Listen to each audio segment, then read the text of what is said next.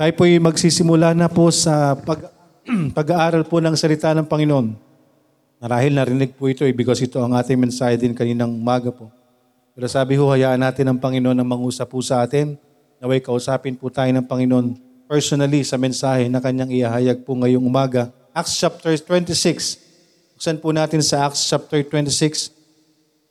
By the way, nag-share po ba kayo ng link? Nag-share po ba kayo ng link? Ayan, pag-pray po natin ang pagkilos po ng Panginoon. Acts chapter 26 verse 18. Basahin po natin to para sa atin pong paninimula.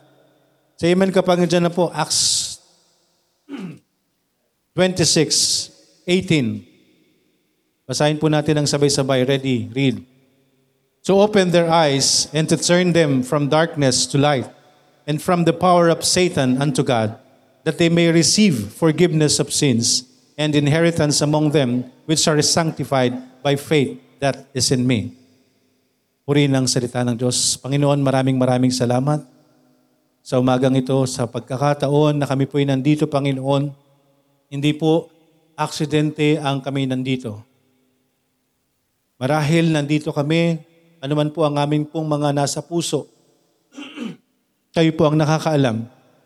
Naway po huwag po naming hayaan ang kaaway na kami po'y ah, dayain, Panginoon, sa mga oras pong ito.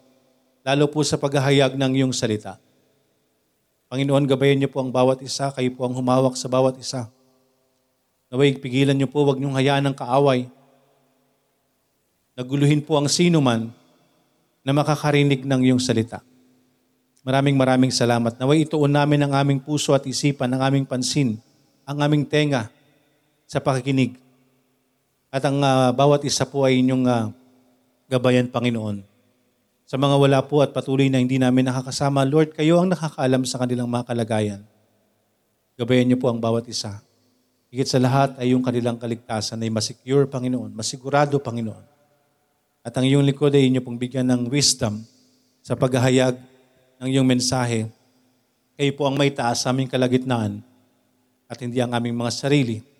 Patawarin niyo kami, Panginoon, at maging karapat dapat kami sa amin pong pananambahan. Pinupuri ka po namin at pinapasalamatan, inihiling po namin ang lahat ng ito sa pangalan ni Jesus na aming Panginoon at tagapagligtas.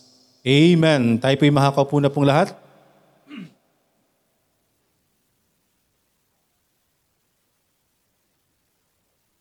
Napakinggan nyo na po ba yung, ah, yung podcast po natin? Narinig nyo na po ba yung atin pong ah, latest na mensahe?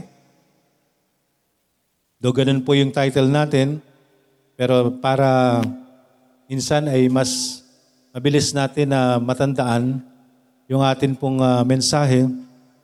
So yung atin pong ah, mensahe nung nakaraan is PAO or PAO. That is, kaya, kumbaga yung, yung ah, initials na yun, eh, familiar tayo dun sa PAO. Di po ba? Pero hindi yan yung Public Attorney's Office. Kung hindi, ano nga ulit yung PAO? Kung hindi, Privilege, Assurance, and Opportunity. Privilege, Assurance, and Opportunity. So, napakadaling tandaan na ano man yung nangyayari sa atin, that's our privilege and assurance and opportunity. Okay, so ngayong umaga po mga kaibigan, tingnan po natin ang mensahe ng Panginoon po sa atin at nawa ito ay ah, may tatak din po sa ating isipan. Matat- Matatak po sa ating isipan. Tayo po bilang ah, mga ligtas at sila, at sino man na wala pang kasiguruhan ng kaligtasan, naway makita po natin ang bagay pong ito ngayong umaga. Sabi po dito, to open their eyes and to turn from their darkness to light. Again mga kaibigan, ang pag-aaralan po natin right now is nawa po ay ah, alamin po natin, naway matandaan po natin, malaman po natin, okay, alamin po natin, ano po itong mga bagay na ito. So para mabilis nating matandaan po ngayong ah, oras pong ito, is alamin po natin ano po ba yung four P's. Sino po nakakaalam ng 4Ps? Yung 4P. Di po ba? Alam niyo po ba yung 4Ps? Wala nakakaalam sa inyo ng four-piece? Hindi ko rin alam ang ibig sabihin nun eh. Pero naririnig natin yun, di ba? That's uh, parang ano siya eh. Ah, Hindi ko alam yung, yung, yung, yung ano na yun, ibig sabihin ng apat na pina yun. Yun yung magbibigay ng ah, tulong, tama? Government, that's a government ano, initiative. So knowing for peace, but right now mga kaibigan, alamin po natin sa atin pong buhay, tayo bilang ah, mga ligtas, kinakailangan natin itong alam and at the same time, kinakailangan po natin itong ipaalam. And sa atin po na kung wala pa tayong kasiguruhan ng relasyon po sa Panginoon, tandaan po natin itong bagay na ito. For peace. Sabi po dito mga kaibigan, to open their eyes and to turn them from darkness to light. So, by the way, ang context po nito mga kaibigan, ito po ay si Saul or si Paul ay nandun po sa harapan po ni King Agrippa sa po'y nandun nililitis po siya doon. At nandyan po ang kanyang paglalahad, ah, andyan po yung kanyang ah, paghahayag, pagte-testify, testimony sa harapan na ang, na ang sinasabi niya po dito, ano yung ginawa sa kanya, sino si Saul, ano ang ginawa sa kanya ng Panginoon. Unang-una mga kaibigan, si, si, si Paul, si Pablo po, ay isa rin pong ah, makasalanan. Lahat naman po tayo makasalanan. Amen po ba? Lahat po tayo makasalanan. Lahat ng tao, simula po nung Garden of Eden, andun po yung kasalanan. Nagpasalin-salin po ang kasalanan. Pero ang masama po sa mundong ito, hirap po ang tao para tanggapin, aminin na tayo'y makasalanan. At kapag ganun po yung, yung pong nat, na tumatatak po sa atin, may hirapan po tayong magkaroon ng totoong kaligtasan. May hirapan tayong tanggapin na tayo makasalanan. Jesus came not to call the righteous, but sinners to repentance. Kaya kailangan po, yun talaga yung dapat po nating tanggapin. Unang-una, tanggapin natin na tayo makasalanan. Pero paano po malalaman po yan ng tao? Paano yan malalaman ng ah, mga mahal natin sa buhay? Kung hindi ho natin ibabahagi.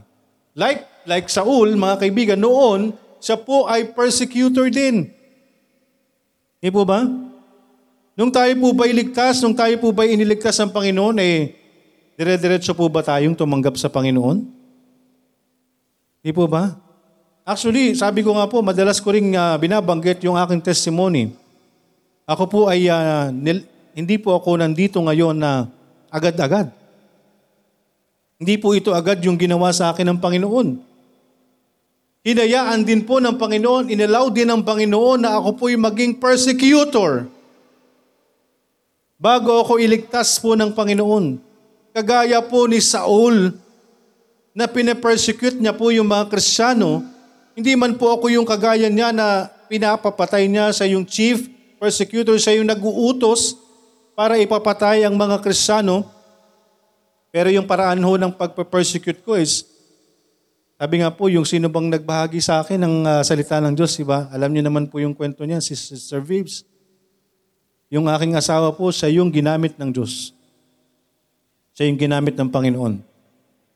Kaya mga kaibigan, alam niyo, ay, ang, ang bawat isa po sa atin, bawat isa po sa atin, may mga sitwasyon po yan.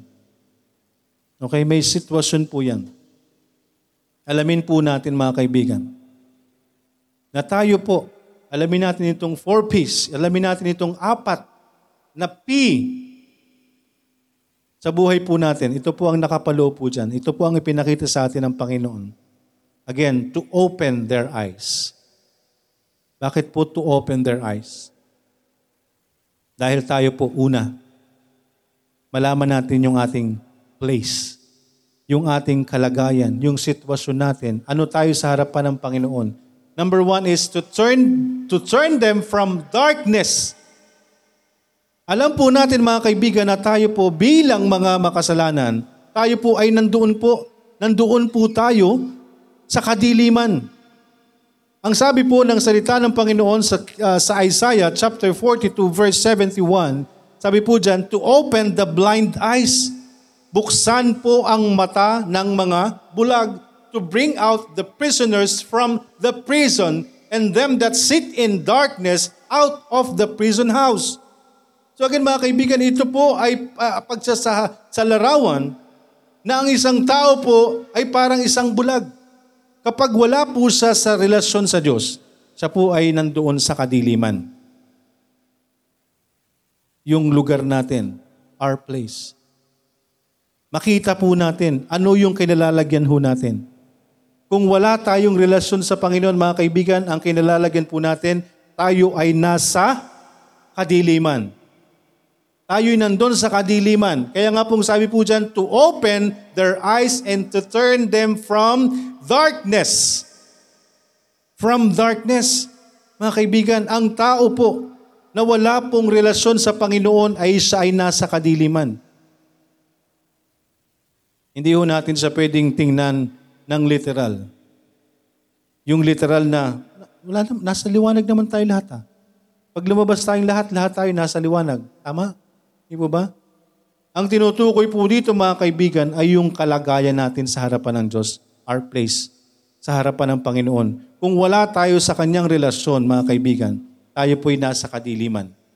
Ito po'y pagsasalarawan, mga kaibigan, na ang Diyos sa lamang po yung pinanggagalingan ng liwanag. Sa Kanya manggagaling ang liwanag na kailangan po ng mundong ito. Sa Kanya manggagaling ang kaligtasan ng bawat isa sa mundong ito. And God is the source, siya yung origin. Siya po yung pinagmulan, sa, sa Kanya nagsimula. Di po ba? Nakita po natin doon sa paglikha. Nakita po natin doon sa paglalang po ng Diyos.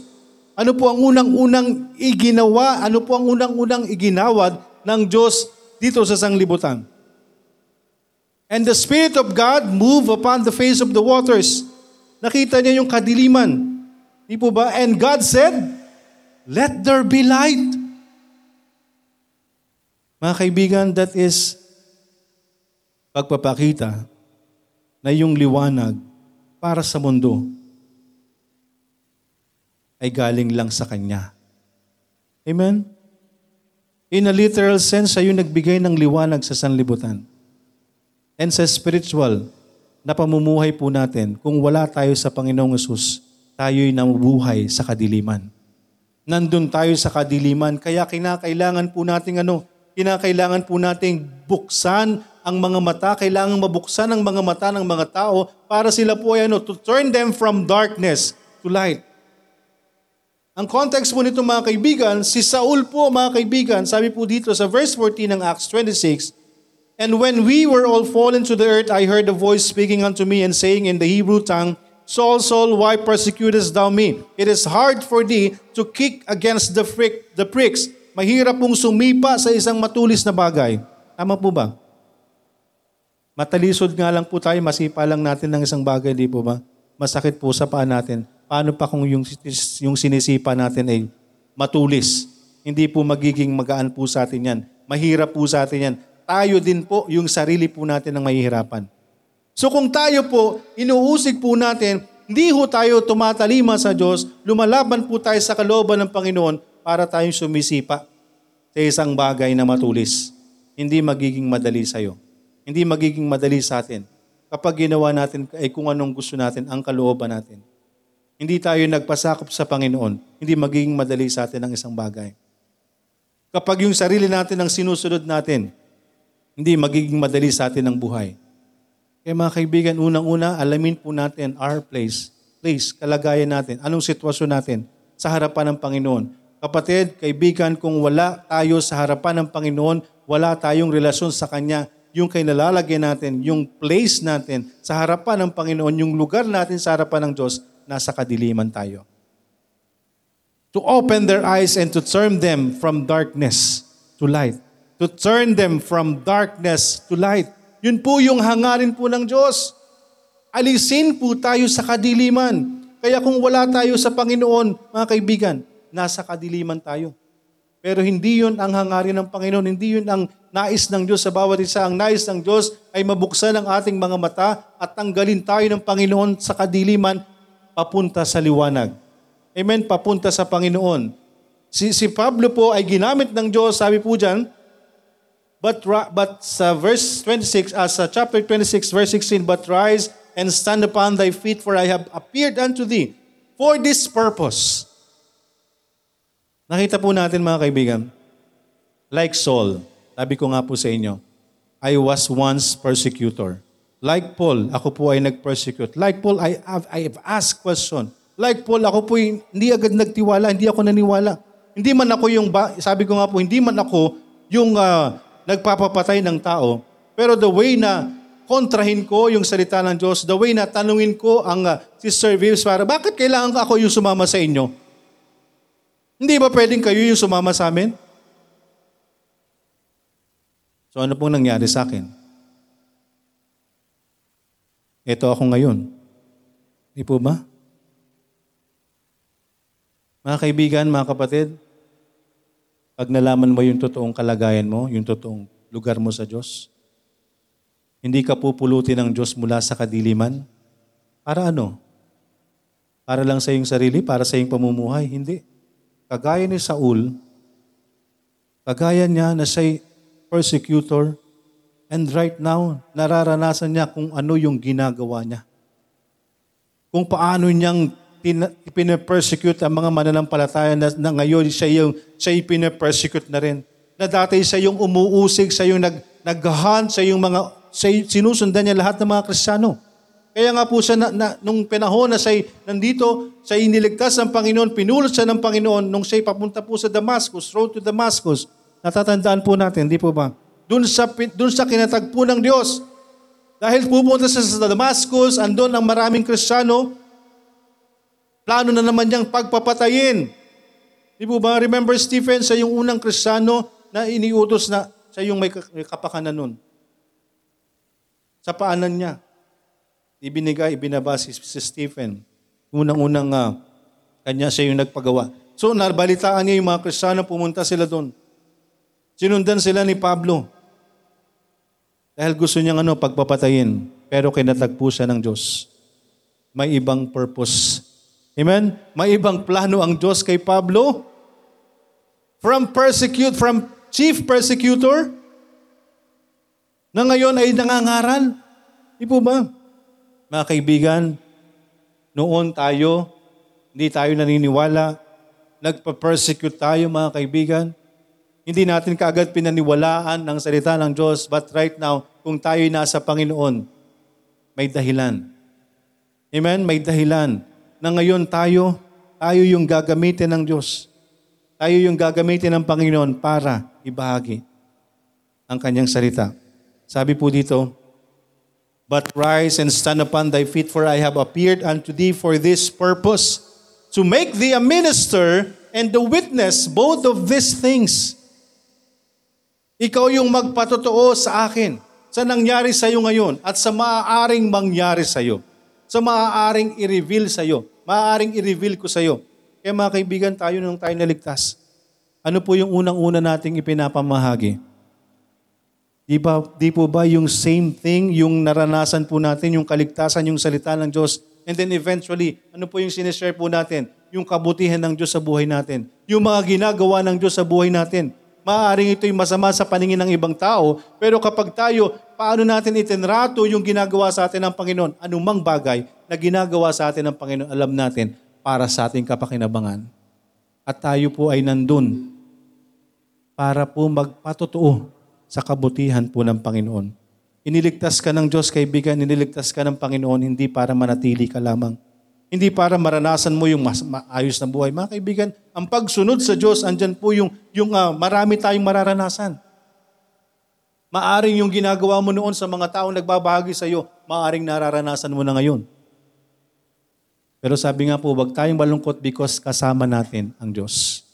Amen? Gagawin tayong witness ng Panginoon. Kung tayo po'y naligtas, ikaw naman ngayon. Okay? Pasa-pasa po tayo. Ang gusto po ng Panginoon nawa ang lahat ng tao ay maligtas. Pero paano po nila malalaman kung mananat kung tayo titigil? Amen? Yung patotoo po na Nanay Idrika na siya'y nagpatuloy sa Panginoon. Wala na po siya dito mga kaibigan. Wala na po siya dito sa magulong mundo, sa masamang mundong ito.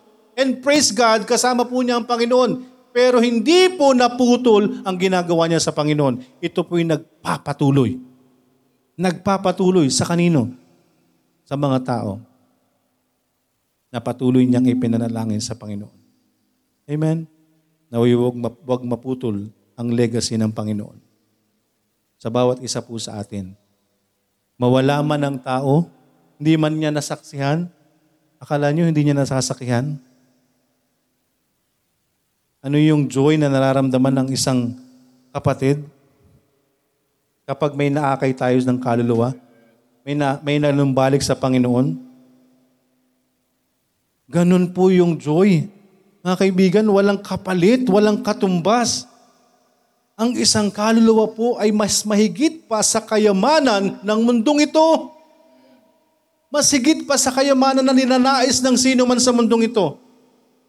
Kaya po hindi ho tayo nabuhay dito. Nalaman natin na nasa kadiliman tayo and right now, binuksan ng Diyos ang mata natin. And now right now, we turn from the darkness unto, into light. Nandun na po tayo sa, kadi, sa, sa, sa liwanag. Hindi para ano, makita natin yung mga bagay sa mundong ito. Hindi para ano, harang, hangarin natin yung mga bagay sa mundong ito. Hindi. Makita natin, binuksan ang mata natin ng Panginoon para makita natin, ipakita sa buong mundo, i-share sa buong mundo na maranasan din ng tao yung nararanasan natin. Na yung nararanasan natin po mga kaibigan, hindi natin mabibili yan ng kahit anong bagay. Kahit napakarami mong pera, napakarami ng, ng salapi, aanhin niya ng isang tao. Kung siya'y mayaman, pero ang kanyang kaluluwa ay ma- ma- matutupok siya ay magpa- mapaparusahan sa impyerno. What profited the man if he shall gain the whole world and loses his own soul? Kaya mga kaibigan, yung isang tao na kapag nanumbalik sa Panginoon, akala nyo ba kayo lang yung nasisiyahan? Higit pa yung nararamdaman ng Diyos. Manifestation lang po yan ng nararamdaman ng Panginoon. Amen? Naniniwala kayo? Kapag may isang tao na nanumbalik sa Panginoon, mga kaibigan, ang sabi ng salita ng Diyos, nagbubunyi ang buong kalangitan. Hindi lamang po ang Diyos, hindi lamang si Kristo, hindi lamang mga piling uh, anghel. Buong kalangitan ang nagdiriwang kapag may isang tao na numbalik sa Panginoon. Ganun po kaimportante, ganun kahalaga sa Diyos ang kaluluwa ng bawat isa. Walang importante anong mga mga bagay sa mundong ito. Kaya andun po, patuloy po tayo sa pag, pagnanais, andun po yung burden po natin na naway, mabahinan po natin ng mga mahal natin sa buhay and then to open their eyes, mabuksan ang kanilang mga mata and to turn them from darkness to light. Ma-realize po nila, malaman po nila yung kanilang place, kalagayan nila. Pangalawang bagay mga kaibigan, ano itong purpose? Pangalawang bagay po.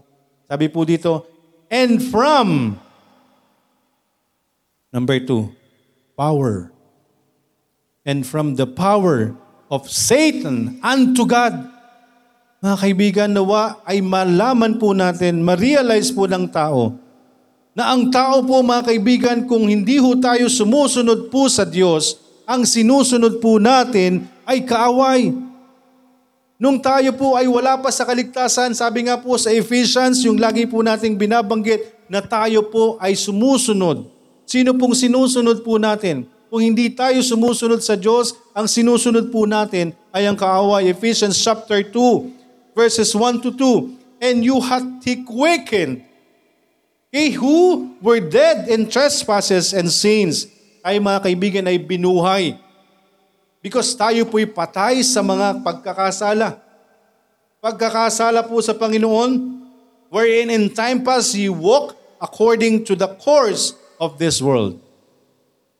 Mga kaibigan, ang isang tao na walang relasyon sa Panginoon, siya po'y lumalakad. Hindi ibig sabihin na literal kang lumalakad mga kaibigan, ang ipinamumuhay ng isang tao na walang relasyon sa Diyos, sa po'y ipinamumuhay niya po ay yung nais ng kaaway. To curse, curse of this world according.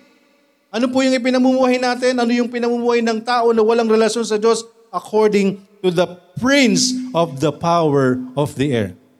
And who is the prince of the power of the air? The prince of the power of the air is Satan. Kaya kung ano yung pamumuhay natin, makikita sa pamumuhay natin sino yung sinusunod natin.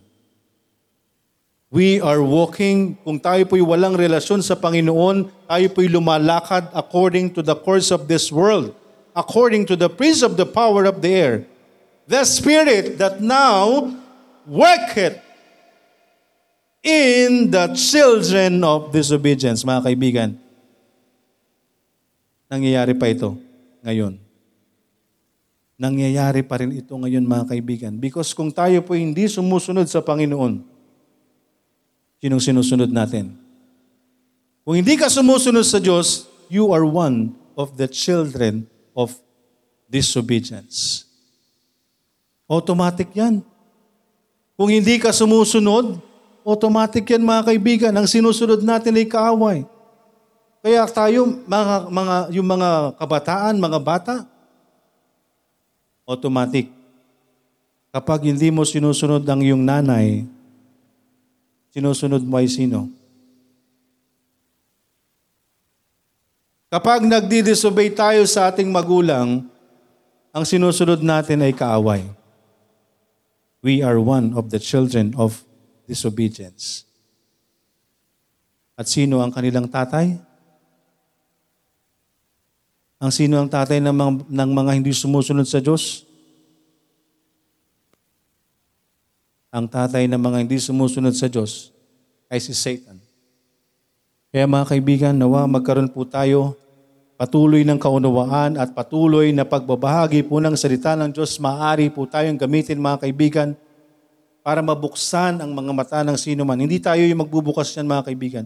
But all we have to do is to share. Like Paul, ginamit siya ng Panginoon. Ginamit po siya ng Panginoon para sa pagbabahagi ng salita ng Panginoon. Pangatlong bagay po mga kaibigan, and from the power of Satan unto God that they may receive forgiveness of sins. Number three po, pardon, kapatawaran. Kung tayo po ay nandun sa Panginoon, nabuksan ang atin pong mga mata, andun po yung pagkaalam natin na yung kalagayan po natin, tayo po ay nasa kadiliman. Pero kung tayo po ay manunumbalik sa Panginoon, mga kaibigan, matatanggap po natin yung kapatawaran. Amen? Matatanggap natin ang kapatawaran po ng Panginoon. Pardon. Yung biyaya ng Diyos. Hindi tayo karapat-dapat, pero gagawin tayong karapat-dapat. Si Kristo ang sasagot po sa atin. Si Kristo po yung magbibigay po sa atin ng kapatawaran. Pero kinakailangan po tayo bilang mga ligtas mga kaibigan, gamitin tayo ng Diyos. Hindi tayo niligtas, hindi tayo nakaunawa ng Panginoon para ano, para sarilinin po natin kung ano yung nalaman po natin. Gagamitin po tayo ng Panginoon. Sa kung sino man, sa kahit sino. Para magkaroon din po sila ng kaunawaan sa salita ng Panginoon. Malaman din po nila ang apat na bagay na ito. Malaman nila itong apat na pina ito. Yung atin pong kalagayan sa harapan ng Panginoon, Sino yung sumasaklaw sa atin? Ang kapangyarihan ba ng Diablo o ang kapangyarihan ng Diyos? Nauunawaan ba nila yung kapatawaran na igina, igagawad ng Diyos sa sino mang tao na lalapit po sa Kanya? Kinakailangan po nating ano, maging kabahagi, maging kagamit-gamit po sa Panginoon. Hindi tayo mag, magkakaroon ng kaunawaan, hindi binuksan ng Diyos ang mga mata natin para sa pansarili lang po nating kapakanan. Binuksan po ng Diyos ang mga mata natin nang sa gayon isa rin po tayo sa magamit. Amen. Kung noon po tayo nasa sanlibutan, gamit na gamit tayo. Like Saul na siya naging chief persecutor, siya yung ginagamit para patayin yung mga Kristiyano. Gamit na gamit siya ng kaaway. But then, nang, nang siya po'y niligtas ng Diyos, sobrang nagpagamit siya sa Diyos. Amen? Nakita niya yung biyaya ng Diyos. Nakita niya yung kanyang kalagayan, yung kanyang kinalalagyan na siya nandun sa kadiliman. Nakita niya na siya under the power of Satan. At nakita niya at naramdaman, naranasan niya rin ang kapatawaran ng Panginoon. Amen?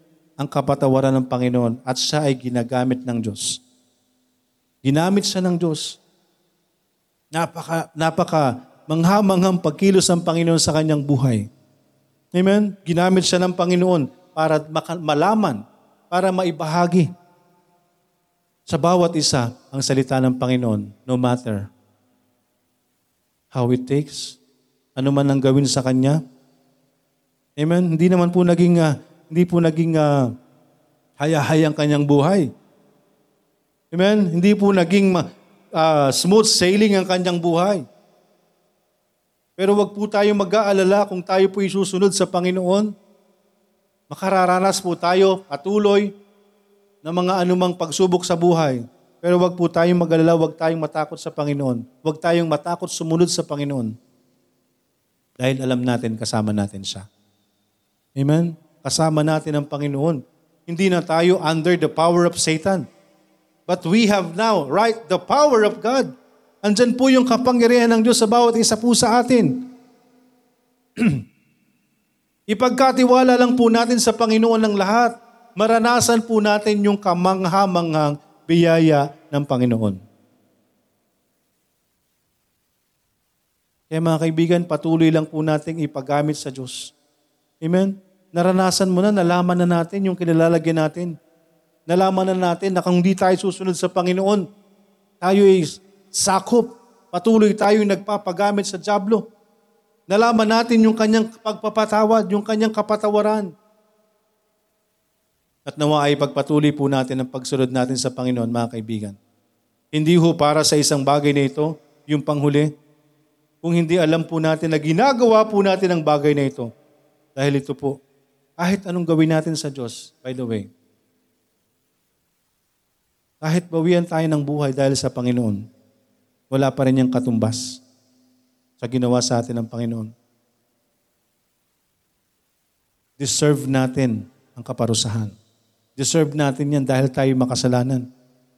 Pero andyan ang kanyang kapatawaran. Andyan ang pagliligtas ng Panginoon. Andyan na dapat, andun lang na tayo handang tumanggap sa Kanya. Tanggapin natin na tayo makasalanan. Tanggapin natin na tayo mapapahamak sa impyerno. Hindi natin kayang bayaran ang, ang kaparusahan ng kamatayan, ang pagpunta sa impyerno sa pamamagitan ng ating mga gawa o hindi, ang simbahang ito ang magliligtas po sa atin. Hindi ibig sabihin, nandito tayo, okay na tayo. No. Kailangan natin magkaroon ng totoong relasyon sa Panginoon. Ang pagsampalataya lang sa Panginoong Isus ang magdadala sa atin sa langit. Amen? Ang kanyang kaligtasan lang, ang kanyang ginawa, ang pagtigis ng kanyang dugo, ang kanyang pagkamatay sa krus, at ang kanyang pagkabuhay para sa kabayaran ng ating mga kasalanan. Amen? And lastly, mga kaibigan, sabi po dito, and inheritance among them which are sanctified by faith that is in me. Lastly, patrimony. Ano po yun? We will inherit. Tayo po ay magmamana ng mga bagay na pinangako ng Panginoon. Hindi lang ikaw, sa sino man na magkakaroon ng tamang relasyon sa Kanya. Kaya mga kaibigan, yung, yung anumang nararanasan natin sa mundong ito, lagi po nating ipinapaalala, walang kwenta ang mga bagay na nararanasan natin sa mundong ito. Yan ay patutuo ng salita ng Diyos.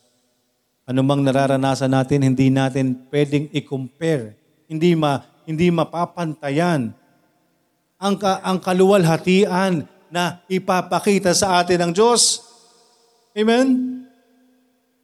Wala to, wala tong na, maliit na bagay to. Kung ma, kung uh, kung uh, ikay uh, nature lover, wala pa to. Kamangha-mangha ang ipapakita sa atin ng Panginoon. Amen? Kaya mga kaibigan, mga kapatid, hindi pa tapos ang Diyos sa atin. Habang tayo nandito sa lupa, ano man yung nararanasan natin, lagi mong tatandaan, para sa iyo yan. Para sa iyo yan. Para sa iyong kapakinabangan yan. Okay? Para sa iyo yan, magpatuloy tayo. Huwag tayong mawala sa kalooban ng Panginoon. Baka pag binigyan tayo ng Panginoon ng ano, ng mga bagay, anong pangangailangan na, maalala pa ba nating manalangin? Kapag puro masasaya yung nangyayari sa buhay mo, bilang anak ng Diyos, hindi ka ba tatawag sa Ama? Kadalasan kapag andun na tayo, nararanasan natin ng mga bagay na masasaya, nakakalimutan na yung Diyos. Pero nawa tayo bilang mayroong totoong relasyon sa Panginoon. Ano man yung nangyayari sa buhay natin, kahit ang tingin natin sa mga pangyayari sa buhay natin, sa tingin ng tao ay masama, pero sa mata ng Diyos, anak, para sa iyo yan. Para sa iyong kapakinabangan yan. Para manatili ka sa akin. Para patuloy kang magtiwala sa akin, hindi sa iyong sariling kakayanan. Hindi sa, sa sarili mong kakayanan para makuha mo mga bagay-bagay. Lahat ng mga bagay, lahat ng detalye sa buhay natin, kailangan nating ipagkatiwala sa Panginoon. Mga kaibigan, isa tayo sa pagma- magmamana. Amen? We will inherit mga bagay na ipinangako ng Panginoon, not just for you, but for everyone na magtitiwala sa Panginoon. Amen? Patuloy po nating pagkatiwalaan ng Panginoon, patuloy tayong maging kabahagi po ng Panginoon. Hindi tayo naligtas, hindi natin nalaman ang katotohanan, yung kadiliman na kinalalagyan natin, hindi natin nalaman na tayo'y nandun sa kapangyarihan ng Diablo. Hindi tayo binigyan ng kaligtasan, hindi natin inaasahan ng mga bagay na ito, mga bagay na ipapamana sa atin ng Panginoon, hindi para sa ating sariling kapakanan lang. Naway ito'y maging paalala po sa atin na magpatuloy tayo. Magbahagi po ng salita ng Diyos. Pagpatuloy natin ang pagbabahagi ng salita ng Panginoon to open their eyes and to turn them from darkness to light and from the power of Satan unto God that they may receive forgiveness of sins and inheritance among them which are sanctified by faith that is in me. Amen? The verse alone, andyan na pong lahat. Kailangan lang nating unawain.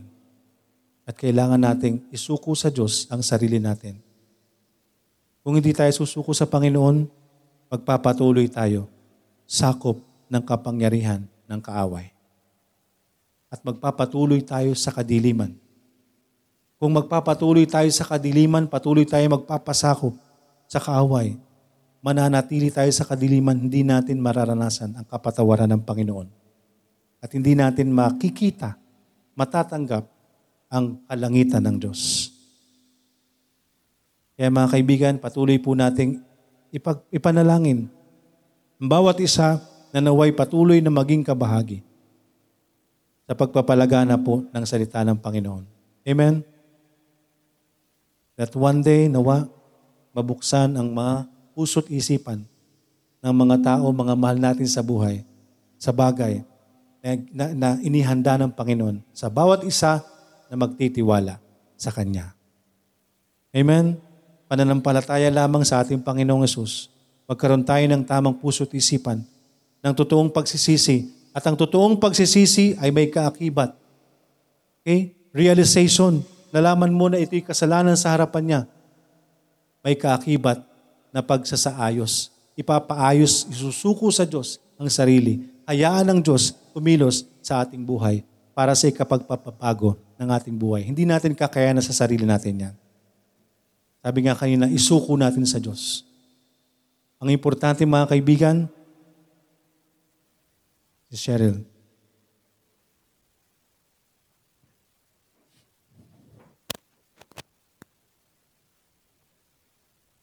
Tayo saglit na manalangin, dakilang Diyos na nasa langit. Maraming maraming salamat po sa patuloy niyo pong paggabay sa bawat isa. Kayo po ang patuloy na kumilos sa inyong mga anak. Sa salita namin pong napakinggan, kayo po ang magbigay ng kaunawaan. Alam niyo po ang mga nararanasan ng bawat isa. Alam niyo po ang mga kalagayan ng bawat isa. Alam niyo po ang struggle ng bawat isa. Dito sa lupa. Pero andun patuloy ang aming pagtitiwala sa inyo. Because anumang pangyayari sa mundong ito, anumang pangyayari sa, sa aming mga buhay, sa aming mga sarili, anumang struggle namin sa aming sarili, lahat ng ito'y pansamantala lang. Maraming maraming salamat po. Kayo po ang patuloy kumilos sa bawat isa. Kayo ang humipo sa lahat, sa mga may karamdaman at sa, sa sitwasyon namin ngayon sa pangkasalukuyan. Kayo po ang kumilos, Panginoon. Kayo po ang gumabay. Alam namin, Panginoon, alam niyo ang nangyayaring ito. Sa inyo po namin tinatagubilin ang, ang amin pong kalagayan sa mga oras na ito. Maraming maraming salamat po. At sa bawat isa na nakarinig at sa makakarinig, naway ang inyong kapangyarihan po ay kumilos. Kami po ay magpasakop sa inyong kapangyarihan. Maraming salamat, Panginoon. Nihiling po namin ang lahat ng ito sa pangalan ni Jesus na aming Panginoon at tagapagligtas. Amen.